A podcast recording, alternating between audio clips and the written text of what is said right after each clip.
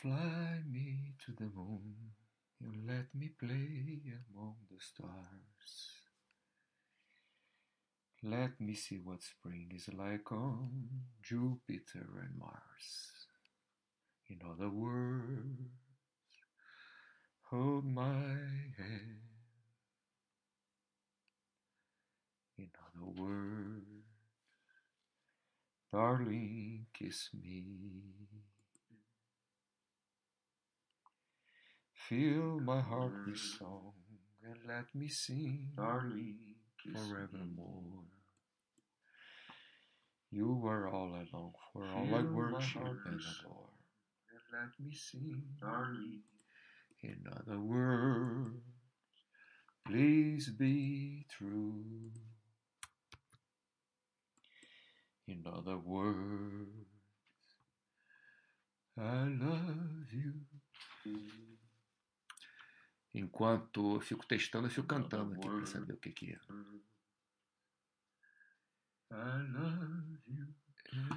É, é isso aí. Enquanto lá, no lugar está funcionando. No outro também. Tudo certo. Estamos começando mais um chat da área de saúde ao vivo da Baster.com. Hoje, dia 8 de junho, segunda-feira, meio-dia, horário de Brasília. E hoje vamos dar mais ou menos uma continuidade. Ah, agora que eu vi o que está errado. Sim, era o microfone. agora sim. Agora sim. Opa, Cláudio Matos, primeiro da fila hoje. Muito bem. Boa tarde, professor. Carlos Bruno. Hoje, Tiago, hoje você conseguiu ligar sem se enrolar. É, é, porque não teve ninguém, sabe, Tiago, que me atrapalhou antes. Não teve ninguém que ficou desligando meus chats. Não teve ninguém que ficou fazendo besteira por isso. É, olha, liguei tudo perfeitamente, é, só esqueci de ligar o microfone, mas liguei o microfone agora. É até melhor que estava o microfone desligado, porque eu estava cantando enquanto eu estava testando aqui o, o YouTube e a página da Baster.com. Bem, hoje daremos continuidade ao que foi falado mais para trás. Falamos sobre importância dos exercícios, prevenção e ou tratamento de doenças físicas. Isso foi o nosso chat passado, né? Imunidade, diabetes 2, pressão arterial, obesidade, problemas motores e respiratórios, qualidade de vida, trabalho, família, lazer, longevidade, Nisso tudo aqui que a gente falou da última vez, é, o, os exercícios interferem. Interferem 99,99% ,99 de forma positiva. Logicamente, você pode fazer alguma besteira com seu exercício, né? Ou pode torcer o pé, ou pode, mas normalmente os exercícios físicos trazem para você uma melhora de imunidade, é, uma, uma é, é, maior dificuldade para você se tornar diabético tipo 2, né? Mesmo que você coma muita besteira. É, melhora da pressão arterial. Logicamente, existem fatores genéticos, né? Obesidade, problemas motores, respiratórios, melhora a sua qualidade de vida também, até seu trabalho, relação com a sua família, seu lazer e também a longevidade, né? Nós vimos que a qualidade de vida, a, o estilo de vida, né, incluindo exercícios e uma alimentação boa, contribuem com 65% do que você. Não, 65%. Bom, contribuem com a maior parte de você conseguir viver acima dos 65 anos. Então, a maior contribuição é, é dessa, né? não é do plano de saúde, não é de nada disso mais, né? não é nem genético. Enfim, é, apesar de contribuir, logicamente, se você tem um bom atendimento de saúde e tem uma genética boa, claro, né? mas os exercícios e a alimentação estão é, contribuem muito mais do que o resto todo. É, vamos lá, vamos falar agora sobre prevenção e ou tratamento de problemas psicológicos através dos exercícios, né? Ou melhor, vamos falar da importância dos exercícios na prevenção e ou tratamento de problemas psicológicos. Vamos ver se alguém falou mais alguma coisa aqui. Não. Vamos lá. Então, como nós sabemos, já é de conhecimento da área da saúde, os exercícios eles podem ser utilizados como coadjuvantes no tratamento ou até como prevenção para depressão, para angústia e para ansiedade. Então, se você tem algum problema é, desses aqui, se você tem depressão, se você tem angústia, se você tem ansiedade, atividade física frequente vai ajudar no controle desses problemas aqui. O que, que eu falo atividade física frequente? Pelo menos umas três vezes por semana, pelo menos uns 30 minutos, né? Logicamente que vai diferir de uma pessoa para outra, vai ser diferente é, se você ficar fazendo uma caminhada muito leve 30 minutos por semana, é, 30 minutos três vezes por semana, é diferente de você correr forte 30 minutos três vezes por semana, né? Se você fizer alongamento 30 minutos três vezes por semana e quiser tratar depressão, angústia, ansiedade, pode até ajudar, porque com alongamento você pode dar uma relaxada, principalmente na angústia, né? principalmente na ansiedade, perdão, principalmente na ansiedade. Se você fizer alongamento, exercícios respiratórios, pode até ajudar.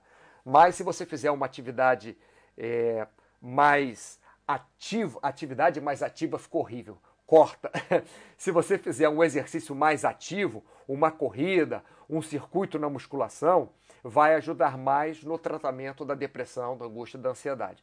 Logicamente, pessoal, o cara que está deprimido é muito mais difícil ele sair para correr na praia, sair para correr no parque, sair para ir à academia, do que a pessoa que não está deprimida. Né? Se a pessoa não está deprimida, a gente pode chamar de preguiça.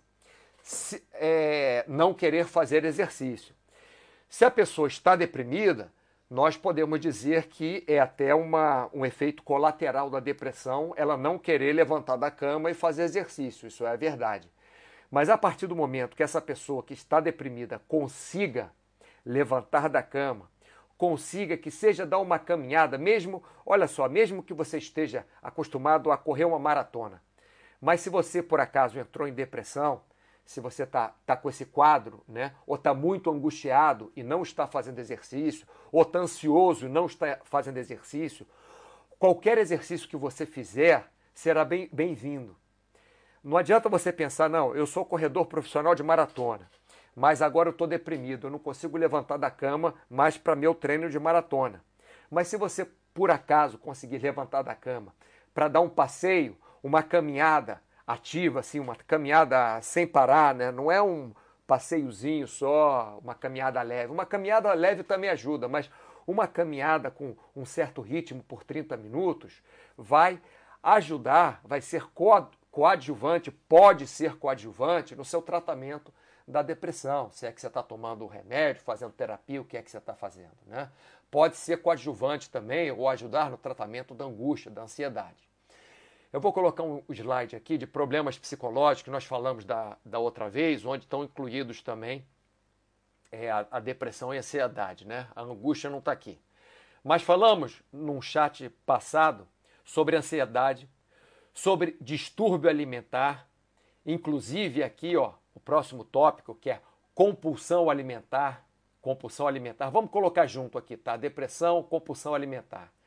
Vamos colocar como uma uma a compulsão talvez não seja um transtorno psicológico, mas vamos lá, um distúrbio alimentar qualquer, tá? Que você tenha, como pode ser até comer demais, depressão, bipolaridade, esquizofrenia. Logicamente, se você tem algum desses problemas, é, se você ficou triste durante duas semanas, não quer dizer que você está deprimido, né? Mas se você tem depressão mesmo, se você tem a doença chamada depressão, se você tem um quadro depressivo, o que, que seria a depressão? Seria você estar triste, estar numa condição de tristeza o tempo todo, quando você não tem razão para estar triste. Né?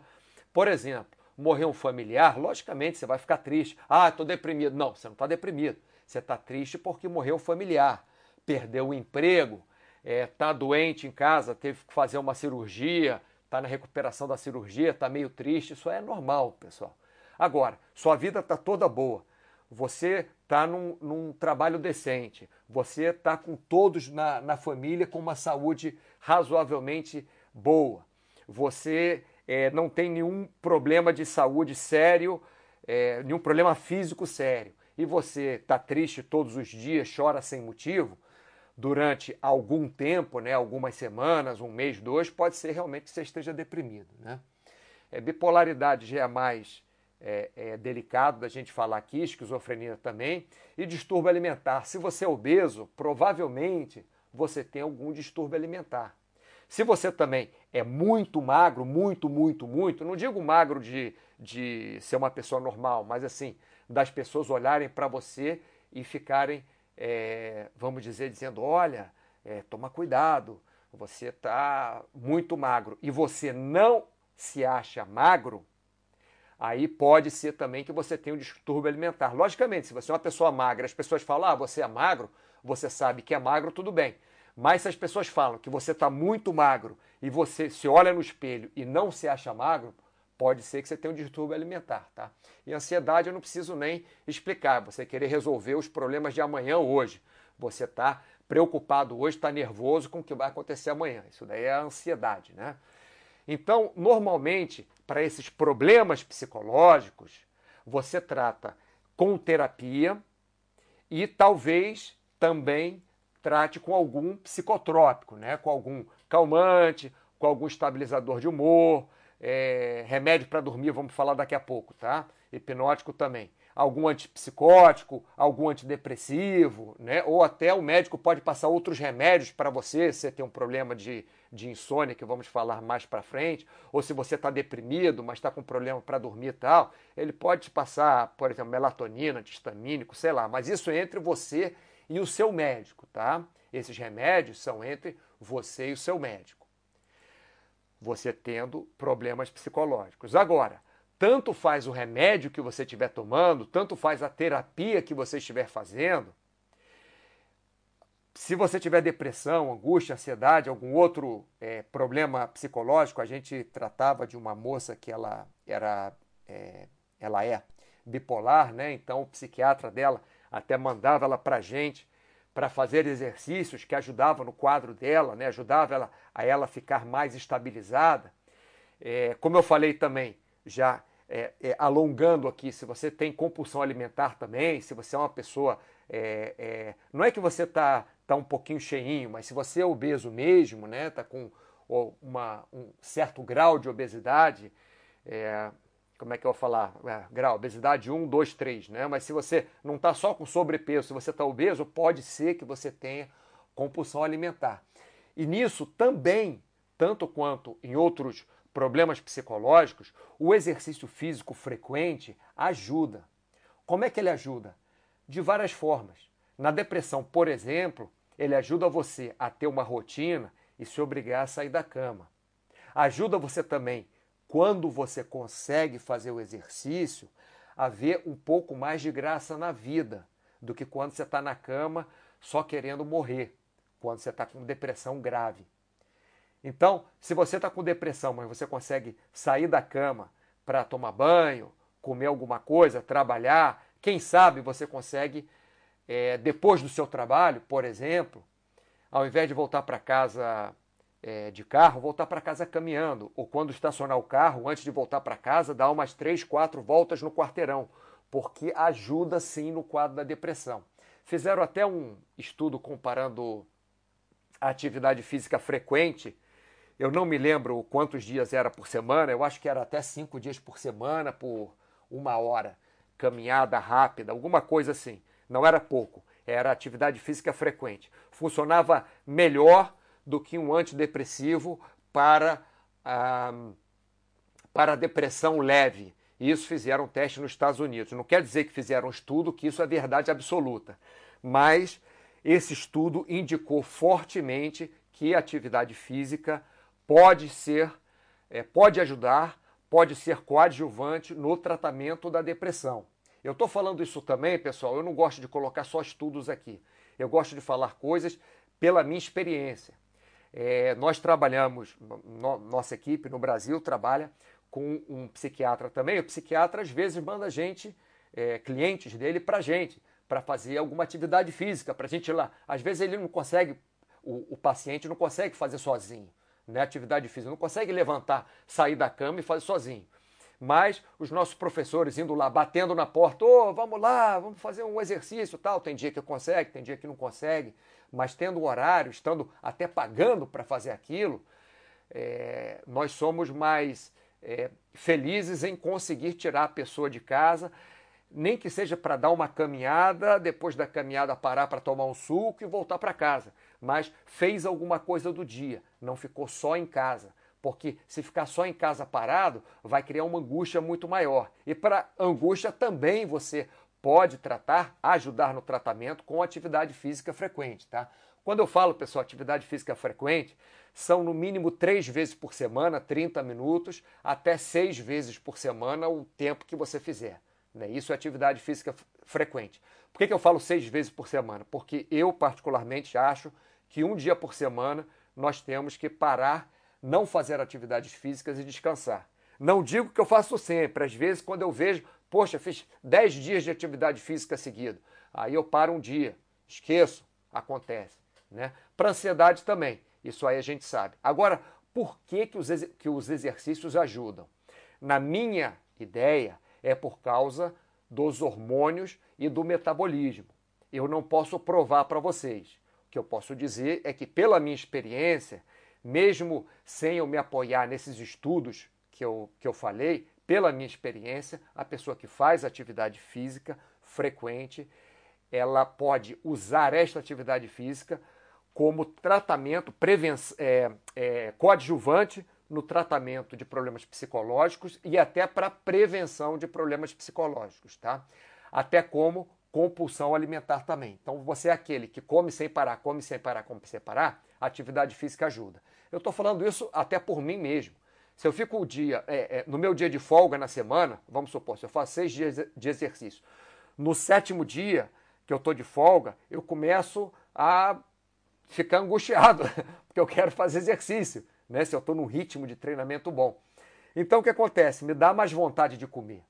No dia que eu faço muito exercício, no dia que eu salto de, de paraquedas, por exemplo, ou vou ao túnel de vento principalmente, porque além da adrenalina também tem um gasto calórico, tem um aumento da, da, da pulsação, um aumento grande da, da pulsação, né, do batimento arterial. E, logicamente, paraquedismo é pouco tempo de queda livre, mas ainda tem o tempo embaixo, é, embaixo do velame, né, do, com paraquedas aberto, e também dobrar o paraquedas, que é, você gasta, vamos supor, se eu dou seis saltos num dia, só o tempo que eu gasto dobrando o paraquedas naquele dia dá mais de uma hora só de dobrar paraquedas, fora o salto, fora o, o embaixo do velame, né, com paraquedas aberto. Então, se você tem algum problema desses e está sendo tratado, você fale com seu médico, fale com seu terapeuta, fale com seu psiquiatra e pergunte sobre o exercício físico, que ele pode dizer para você, pode reforçar o que eu estou falando para você.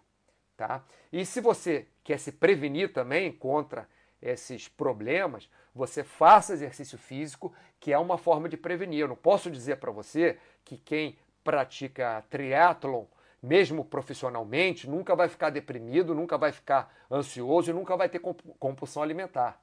Mas o que eu posso dizer para você é que os atletas em geral, quando são obrigados a fazer exercício, porque é aquilo que eles fazem da vida, eles não são obesos, a menos que seja atleta de sumô ou alguma coisa parecida, né? É, e eles têm muita dificuldade de entrar em depressão, ter angústia ou ansiedade pela atividade física, né? Bom, vamos ver o que, que vocês estão falando aqui, daqui a pouco a gente continua.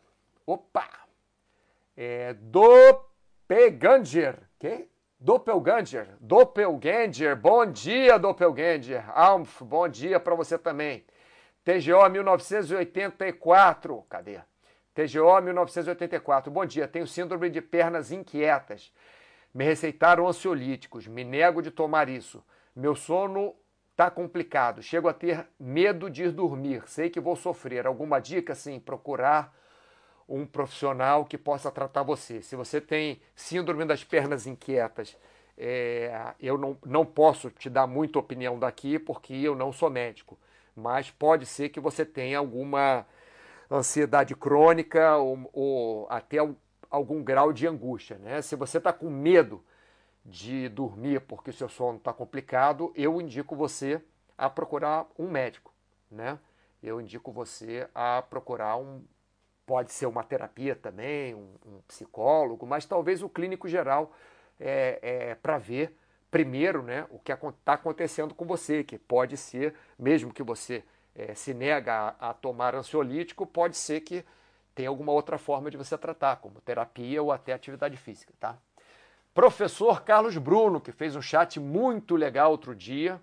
Adorei seu chat, viu, Carlos Bruno? Achei muito legal e até ajudou para mim mesmo. Mauro, infelizmente, nos livros de referência em psiquiatria, nenhum aprofunda esse tema. Atividades físicas como tratamento de doenças psiquiátricas. É, para falar a verdade, Carlos Bruno, eu nunca achei não. O único que eu achei foi um, eu não sei se eu posso falar o nome, mas eu vou falar, o Zoloft, é, que é muito usado nos Estados Unidos. É, e eu vi um estudo, quer dizer, um estudo não quer dizer nada, pessoal. Um estudo não quer dizer nada, só mostra um caminho. Né? É, você, você lia nesse estudo, via que, que funcionou mais atividade física para depressão leve do que esse antidepressivo que é muito usado nos Estados Unidos. Mas realmente é muito difícil você ver referência, né? Eu, eu, eu nem sabia que não tinha em nenhum deles, mas obrigado aí. Professor Carlos Bruno, intervenção com atividade físicas é melhor que medicações na maioria das doenças psiquiátricas.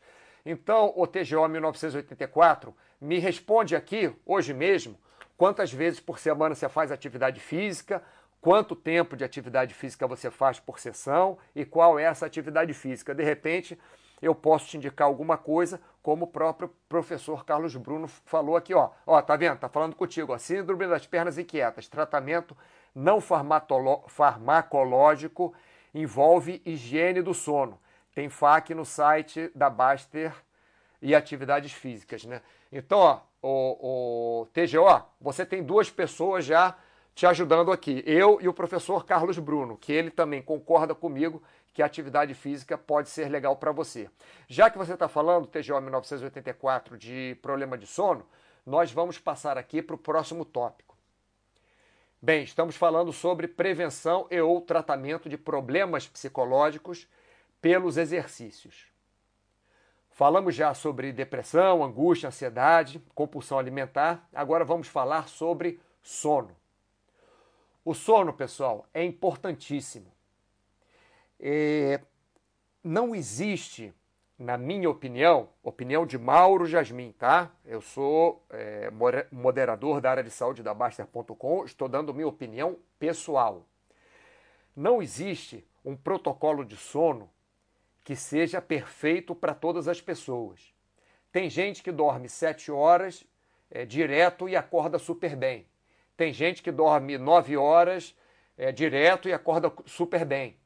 Tem gente que dorme seis horas e, mesmo acordando no meio do sono, acorda uma vez, vai ao banheiro, volta, dorme de novo e acorda super bem. E tem gente que dorme oito horas, acordando duas vezes e dorme super bem. Mas tem gente que dorme oito horas e acorda o tempo inteiro, acorda quebrado. Quebrado entre aspas, né? Muito cansado, não consegue se concentrar depois. É, tem gente que dorme seis horas acordando muito durante a noite, tem gente que não consegue dormir nem quatro horas por noite. Então, isso aí seria considerado esse, esses casos onde você realmente tem pouquíssimas horas de sono ou que você acorda muitas vezes durante a noite. Olha só, deixa eu fazer uma ressalva aqui. Se você acorda durante a noite e dorme imediatamente depois, normalmente não é um problema, né? Eu estou falando para as pessoas que acordam durante a noite e ficam sem conseguir dormir. Aí vão dormir uma hora, duas horas depois. Depois acordam de novo. Vão dormir mais uma hora, duas horas depois. Estou falando para essas pessoas, né? E que acordam como se não tivessem dormido bem, acordam cansadas, com dificuldade para levantar da cama, acordam com dificuldade de raciocinar, pode ser realmente que você tenha um problema de sono. Né? E para problema de sono, também utilizamos exercícios, porque o exercício, principalmente o exercício aeróbico, notem bem, estou falando principalmente, não estou falando unicamente. Principalmente os exercícios aeróbicos, se você faz eles com frequência, pelo menos uns 30 minutos de exercício a, a média intensidade, é, você pode ter uma melhora no sono. Por que, que eu falo pode ter? Porque não é. Se você tiver um, um problema de insônia muito forte, um problema brabo de insônia, não quer dizer que você vai correr 30 minutos a média intensidade e vai dormir feito um anjo. O que quer dizer que pode te ajudar a dormir sim, se você fizer 30 minutos de corrida, por exemplo, a média intensidade. Por que, que eu falo média intensidade, pessoal? Porque se você correr altíssima intensidade, você pode ficar tão cansado, você pode, vamos supor, você correu cinco vezes por semana, a altíssima intensidade, vai chegar no, no, no meio da semana ou no final da semana, pode ser que você, você entre até em, em overtraining, né? Pode ser até que você fique cansado demais, isso até te atrapalha no sono. Por isso que eu estou dizendo média intensidade. Até alta intensidade pode ser. Se você quer correr alta intensidade, corre três vezes por semana. Um exemplo, segunda, quarta e sexta. Corre 30 minutos, 40 minutos, uma hora. Né? Se você vai correr em média intensidade, você pode correr cinco vezes por semana, sem problema nenhum. Ou até variar. Na segunda você corre em alta intensidade, na terça você corre em média intensidade, na quarta você corre em baixa intensidade. Na quinta você corre em alta intensidade de novo, na sexta você corre em média intensidade. Por exemplo, tá? E isso pode te ajudar no sono. Deixa eu mostrar uns slides aqui do livro do Matthew Walker, que ele fala sobre o sono, né? É, como eu falei, pessoal, um estudo, um só, não quer dizer nada. E a maioria dos estudos tem algum viés que a gente é, não pode ter certeza, né? Por isso que até o FDA, para aprovar qualquer droga, ele pede no mínimo dois estudos que confirmem aquela indicação, né? No mínimo para começar a valer, né? Não que qualquer dois estudos, dois estudos que sejam válidos, né? Então vamos lá. É, essa figura aqui é do, é do livro do Matthew Walker, né? perda de sono e batidas de veículo. Eles fazem uma, uma relação sobre quantas vezes é, é mais perigoso, é mais propício você bater o seu veículo, né? É, relacionando com as horas de sono. Então, se você dorme né, menos de quatro horas por noite, você tem, por esse estudo do livro do Matthew Walker, 11,5 vezes mais probabilidade de bater, de ter um acidente com seu veículo, carro ou motocicleta, do que se você dorme 8 horas por dia. Aqui a base não está escrito, mas a base seria 8 horas por dia. Quer dizer, se você dorme 6 horas por dia ou 8 horas por dia, você vê que não faz muita diferença nesse estudo aqui. Mas quando você começa a dormir menos de 5 horas por dia, você começa a ter mais chances é, aumentar o seu risco de batidas com o seu veículo, de acidentes com o seu veículo também. É, e, e, e, também do, do, do, mesmo livro, do Matthew Walker, ele faz uma relação sobre lesão é, e média de sono, né? percentual de chance de lesão e a média de sono. Então, pessoas que dormem 8, 9 horas têm um percentual de chance de lesão bem menor do que quem dorme menos de 6 horas por noite. Quem dorme menos de 6 horas por noite, que no livro do Matthew Walker ele considera isso, a minha interpretação do livro dele, né? ele considera que você dormir 8 horas por 9 horas, entre 7 e 9 horas por noite seria o normal para a maioria das pessoas. Então, se você começa a dormir menos de 6 horas por noite, é, segundo o livro do Matthew Walker, segundo o que eu entendi, é, você começa a, ter, a, a, a, estar muito privado de sono, começa a ter muitos problemas. Se você dorme 7, 8, 9 horas, não faz lá tanta diferença. Logicamente, isso é individual. Né? Mas se você dorme quatro horas, três horas só por noite, isso pode ser um, é, pode trazer um prejuízo grande para a sua saúde. Né? Então, a atividade física, opa, ó, problemas psicológicos, ins, cadê insônia? Opa, insônia aqui. Insônia pode ser também um pro, problema psicológico, né? Gerado pela ansiedade, por exemplo. E o seu médico pode tratar você com remédio para dormir, pode tratar você com hipnótico, né? O, o, tô, eu, eu, separei os dois porque os remédios para dormir são hipnóticos, mas às vezes tem algum antidepressivo que tem uma característica hipnótica também, por isso que eu separei os dois aqui. Mas seu médico pode te tratar, é, com certeza, com algum desses remédios. O, quer dizer, o pode com certeza ficou ótimo, né? quer dizer, pode te tratar e com certeza, se ele for te dar um, algum remédio, vai ser algum remédio, logicamente, que induza o sono ou que seja hipnótico, ou até alguma melatonina, alguma coisa assim, não sei, mas isso é entre você e o seu médico, né? Entre eu e você, o que eu quero que você entenda é que o exercício frequente, ou melhor, de três a seis vezes por semana, pelo menos 30 minutos, a média intensidade, normalmente ajuda o sono da maioria das pessoas. É só você ver aquele cara que faz sempre exercício. O dia que ele fica parado, ele fica mais angustiado, fica mais ansioso, né? E a pessoa que não faz exercício nenhum, quando ela começa a fazer exercício, ela começa, naquele dia que ela fez exercício, logicamente, ficar mais cansada, o que ajuda no sono dela, né? Vamos voltar para o chat, ver o que o pessoal está falando. O professor Carlos Grumo, foi uma crítica, Mauro, que fiz aos livros de psiquiatria. Entendi, entendi sim como uma crítica. Eu concordo consigo, com, contigo. Eles abordam sempre mais medicações. Infelizmente é, porque o que acontece hoje em dia, pessoal, é que médico, normalmente, eh, desculpa eu estar falando muito essa palavra normalmente, mas é que eu tenho que generalizar. Né? Eu não posso pegar é, 5% e colocar como mais importante. Mas geralmente os médicos, a maioria dos médicos, a maioria das, das é, é, disciplinas vão tratar sobre medicamentos, vão tratar sobre tratamento, vão tratar sobre tratamentos, ficou horrível. Vão falar sobre, hoje eu estou um horror. vão falar sobre tratamentos que envolvam medicamentos. Então fica mais fácil você dar um medicamento para o sujeito do que convencer o sujeito a comer um prato de salada, a comer menos doce, a comer menos gorduras, é, de frituras, né, gorduras ruins, vamos dizer assim, ao exercício fazer é, ao, ao indivíduo fazer exercícios físicos.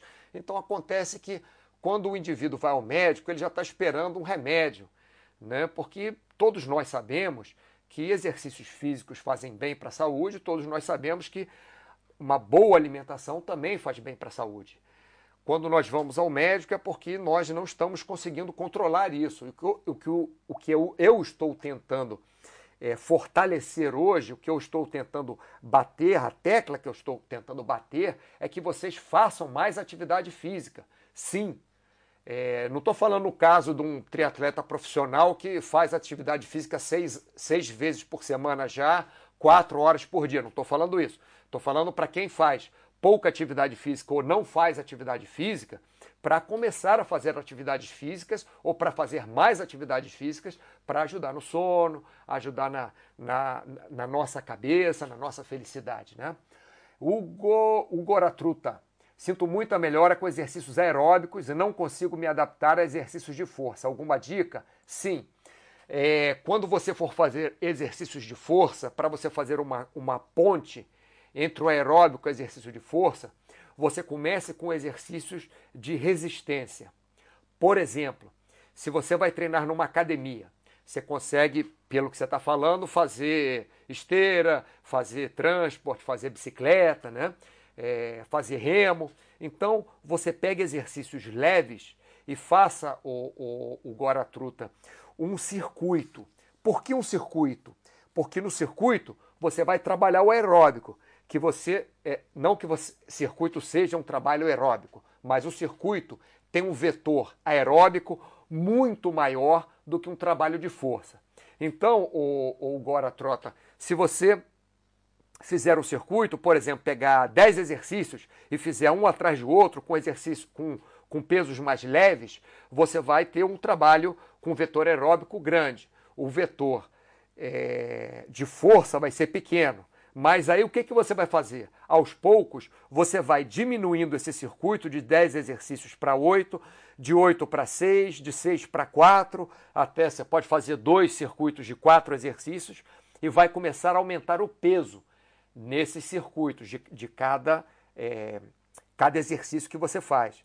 Até você chegar a um microcircuito, que é um, é, não é um circuito, né, um exercício conjugado de dois exercícios que você faz um e faz outro. Aí você já pode trabalhar com peso maior. Dessa forma, pode ser que você se adapte. Faz isso com bastante tempo, né? não, não passa de um circuito de 10 exercícios para dois exercícios conjugados em um mês, não é isso. Vai fazendo.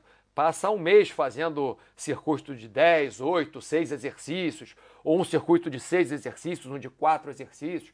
No segundo mês você já faz um, um circuito, dois circuitos de quatro exercícios, por exemplo, né? ou dois circuitos de cinco exercícios. E no terceiro mês já diminui, três exercícios, é, três circuitinhos de três exercícios, até você conseguir chegar a fazer só dois exercícios, um seguidos, um seguido do outro, até você conseguir fazer um trabalho de força. Por que, que eu estou dando essa, essa dica para você? Porque no circuitão você vai ter que usar pouco, pouco peso, logicamente. E é uma coisa que você está mais acostumado, que é respirar ofegante, né? fazendo o seu trabalho aeróbico. Mas quando você começar a diminuir o circuito, a encolher os circuitos e fazer poucas estações e vários circuitos, você vai começar a poder pegar mais peso e vai poder a, a fazer uma transição melhor para o trabalho de força, tá? Tenta isso aí, depois você me diz. Cláudio Matos, Mauro, é, sono eu tiro de letra. Que bom para você, você é um dos poucos fortunados no mundo hoje em dia que tira sono de letra. Já comentei aqui um outro chat, assim. Só terminar seu chat, tira um soninho de 20 minutos. Pô, sou chato assim, Cláudio? Já vi, olha só. Então, Cláudio está indicando para vocês. Assistam o chat do Mauro Jasmin, que vai dar sono em vocês. Esse cara, rapaz. É, Potenge. Eu tinha sérios problemas de sono, mas era resistente a usar remédios. Fiz a tal da higienização do sono, ajudou, mas não muito. O que ajudou mesmo foi abdicar de umas atividades extras e estressantes. Sim, o estresse normalmente ele está ligado, o excesso de estresse ele está ligado com a diminuição do sono. E a atividade física está ligada com a melhora do estresse, com a diminuição do estresse. Quer dizer, aí por tabela, além da influência da atividade física diretamente no sono, na melhora do sono, ainda tem a influência indireta da atividade física no sono, pelo pela diminuição do estresse. Então, você faz atividade física, você diminui o estresse e melhor, dessa forma melhora seu sono. Pessoal, vou tomar um gole d'água.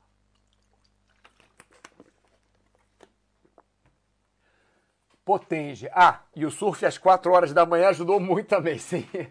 Normalmente quem acorda cedo tem mais facilidade para dormir cedo. Tem mais facilidade para dormir em geral. Por quê? Porque nós não estamos a, acostumados, nós, é, normalmente nós, a maioria das, é, de nós, né, é, se deixar a janela aberta, vai acordar normalmente com o sol nascendo. E no finalzinho da tarde você vê que dá aquele soninho na maioria das pessoas também. O que, que é isso? São os nossos hormônios trabalhando, né? Então nós temos uma hora pela manhã onde quando o sol nasce não tem uma hora específica, né? Mais ou menos, depende, inverno, verão, tal. Mas quando a manhã começa, nós começamos a perder o sono. E depois, quando a tarde acaba, nós começamos a ganhar sono, a ter mais sono. Isso aí é hormonal do nosso corpo. Então, quem acorda cedo é, consegue manter essa coisa de, de é, no final do dia, começar a ter sono, porque acordou muito cedo, então já está cansado. Quem acorda tarde, logicamente, se o cara acorda 11 horas da manhã, provavelmente não vai conseguir dormir 10 da noite, vai dormir, sei lá, 2 da manhã, 3 da manhã. Né? É, uma, é uma relação normal isso. É, vamos passar para frente. Uma dúvida: existe alternativa do exercício de força em relação à musculação? É, sim, Potenge, você perguntou como assim? É, não entendi. Existe alternativa de exercício de força em relação à musculação? Eu vou responder o que eu entendi. É, os exercícios de força também podem ajudar você a dormir. Tinha uma época que eu estava fazendo mais musculação, não estava fazendo nada de aeróbico e estava dormindo muito bem. Os dias que eu fazia musculação pesado, apesar que eu fazia de manhã musculação, de manhã não, no, no meio do dia sim, é, meio-dia, 11 horas, é, entre 11 e 2 da tarde que eu fazia musculação, 11 e 3 da tarde, algum horário de almoço que eu tinha. Né? E eu dormia muito bem e fazia musculação pesado. É, se eu fizesse à noite, eu, estou falando da minha experiência, né? se eu fizesse à noite, voltasse para casa, tomasse banho e fosse dormir, eu não conseguia, que eu ainda estava muito agitado. Né? Eu tinha que fazer a musculação no mínimo umas três horas antes da minha hora de dormir. Eu não sei se é essa é sua dúvida, tá, Potenge? De, da alternativa do exercício de força em relação à musculação. Mas existem outros exercícios que você faz também, se é a outra coisa que eu entendi, onde você pode trabalhar força, como por exemplo no remo, você trabalha força, no ciclismo, você pode trabalhar força nos membros inferiores, no jiu-jitsu, você trabalha força, no boxe, você na luta não trabalha força especificamente, mas no treino você também trabalha força. Tá legal, Potente? Big Boss, o melhor chat da semana. Eu também acho, Big Boss. Tanto segunda quanto quinta-feira. Professor Carlos Bruno, Potege, para quem consegue fazer exercícios bem cedo, é porque você passa o restante do dia mais ativo. E isso diminui a ansiedade. Boa explicação, Carlos Bruno, muito obrigado. Surf tem a vantagem de ser na água do mar. Talassoterapia. Olha, o Carlos Bruno, ele tá puxando a sardinha aí pro surf, porque ele é surfista também, tá? Eu tô sabendo disso. Mas é sério, é, obrigado pela ajuda aí, Carlos Bruno. Cláudio Matos, não, ao contrário, meu soninho é logo depois do almoço. Nos dias. Já dormiu. Olha só. Nos dias. Não, ele não estava falando mais nada, não, estou brincando. Uh, deixa eu dar aqui, eu clico como ligo. Obrigado pelas dicas, de nada, Hugo. É potente, é verdade. Obrigado pela info, Carlos Bruno. Estou respondendo pelo Carlos Bruno, de nada.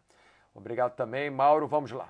Passando na frente, passando para. Ah, Luiz Paulo Chaves. Show de bola esse chat, parabéns.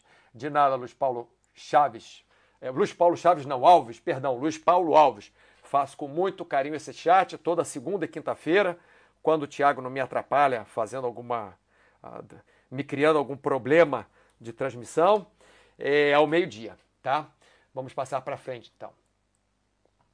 Bem, já falamos da importância dos exercícios é, na, na, prevenção e o tratamento de doenças físicas, né? É, na melhora da imunidade, tratamento e prevenção de diabetes, pressão arterial, obesidade, problemas motores, respiratórios, na qualidade de vida, na melhora do trabalho, na melhora da relação com a família, no lazer, na melhora, maior probabilidade de uma melhor longevidade, né, de viver mais anos, né? E estamos falando agora sobre é, importância dos exercícios no tratamento ou prevenção de problemas psicológicos. Já falamos sobre depressão, angústia, ansiedade, compulsão alimentar, sono.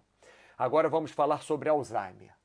O único estudo que eu encontrei até hoje que mostrasse alguma prevenção contra Alzheimer, não estou falando que não existam estudos, existem vários estudos, mas o único que eu vi até hoje é, inclusive foi um, um neurologista super conceituado que me mostrou esse estudo, foi que eles acompanharam vários idosos de 80 anos, não, não lembro quanto, é, mais de 100, sei lá quantos, era cento e... Bom, não lembro o número, mas centenas de idosos, ou dezenas de idosos, né, de 80 anos de idade. Pegaram vários de 80 anos de idade. Então, eles dividiram em três grupos. O grupo que não fazia atividade física, o grupo que fazia atividade física e um terceiro grupo que era o grupo que fazia atividade física de vez em quando. Esse terceiro grupo que fazia atividade física de vez em quando, eles só acompanharam, tá? É, mas não foi válido no início do estudo. Depois de 10 anos, quando teoricamente todos eles teriam 90 anos, eles contactaram estes mesmos idosos. Logicamente, vários tinham falecido, alguns eles não conseguiram contactar, mas daqueles que eles conseguiram contactar, do grupo dos que não faziam atividade física, dos 80 aos 90 anos, tinha um percentual muito grande com Alzheimer ou com traços de Alzheimer.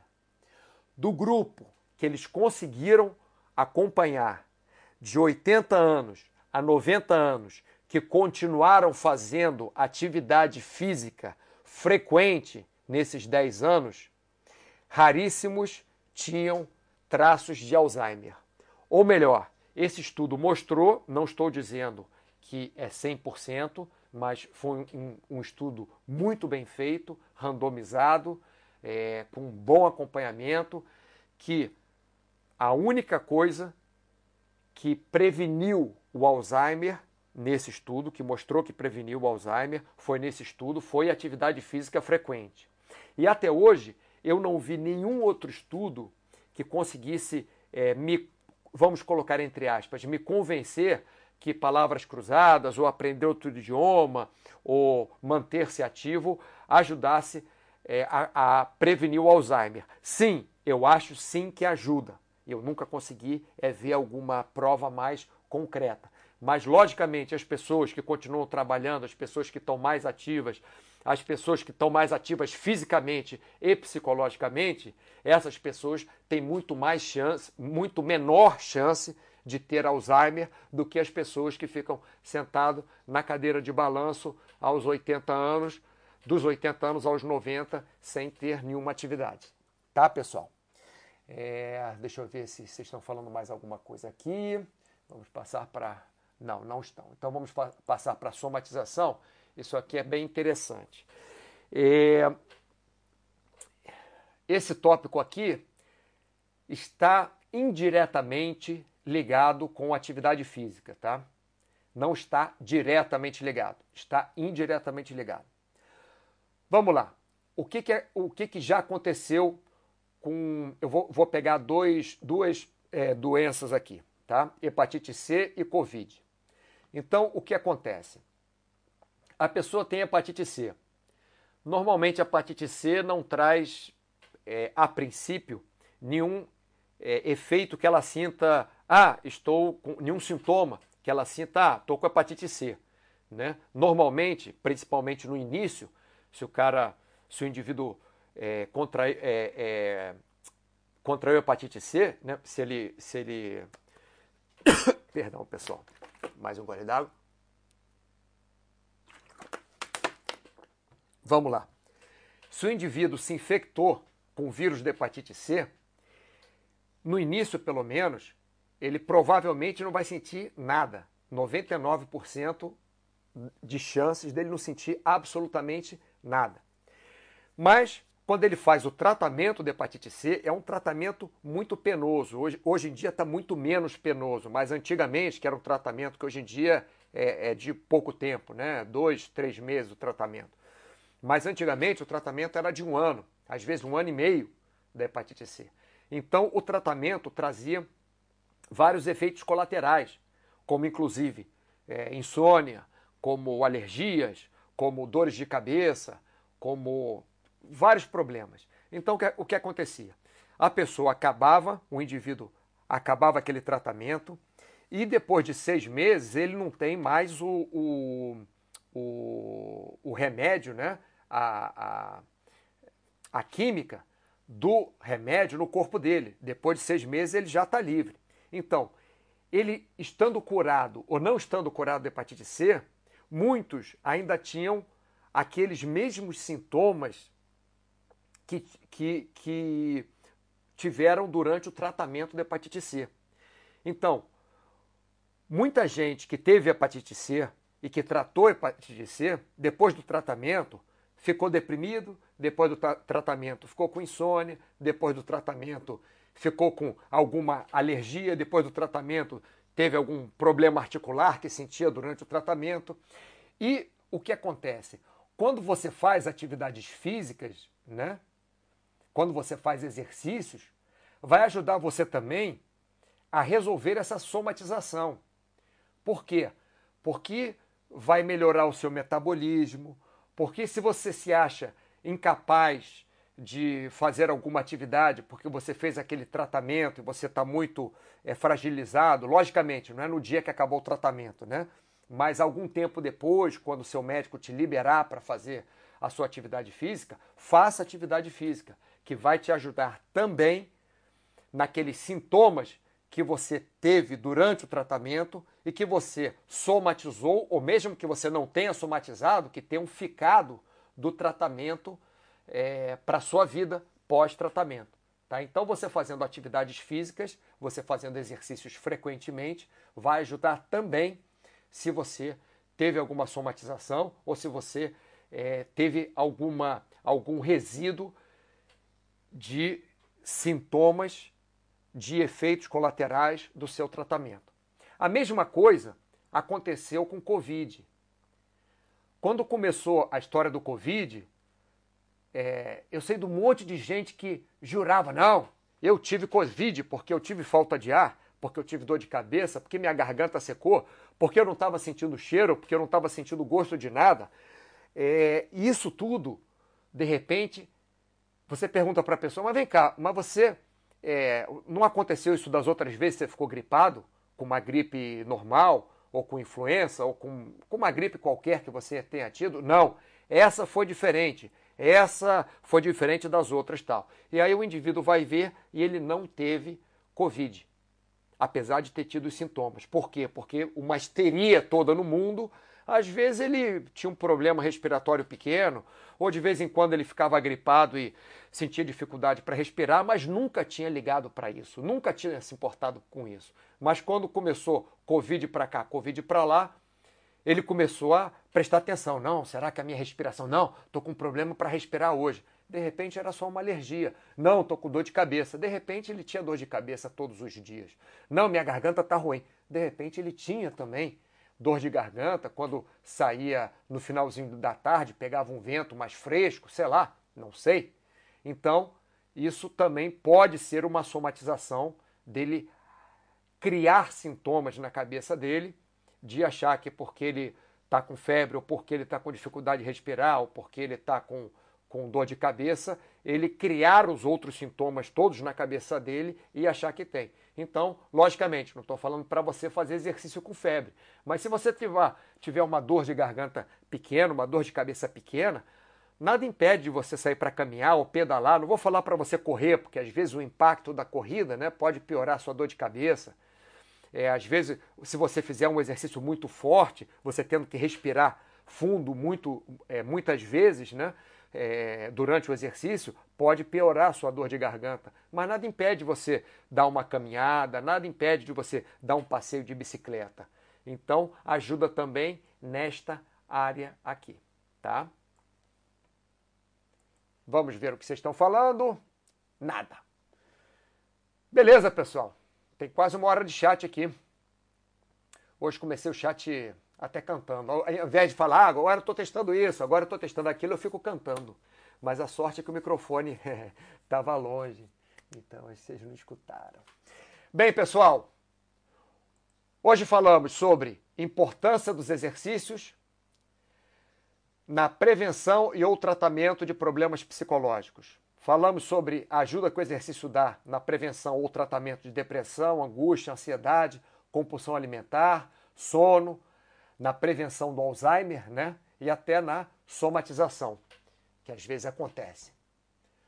Muito obrigado pela atenção de vocês. Muito obrigado, professor Carlos Bruno.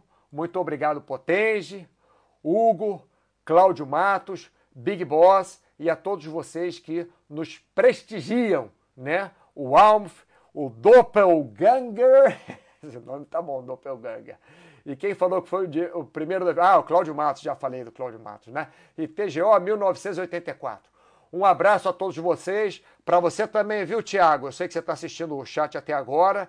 E fica ligado, hein? Não atrapalha mais meu chat, não, hein, cara? Abraço a todos. Até quinta-feira que vem.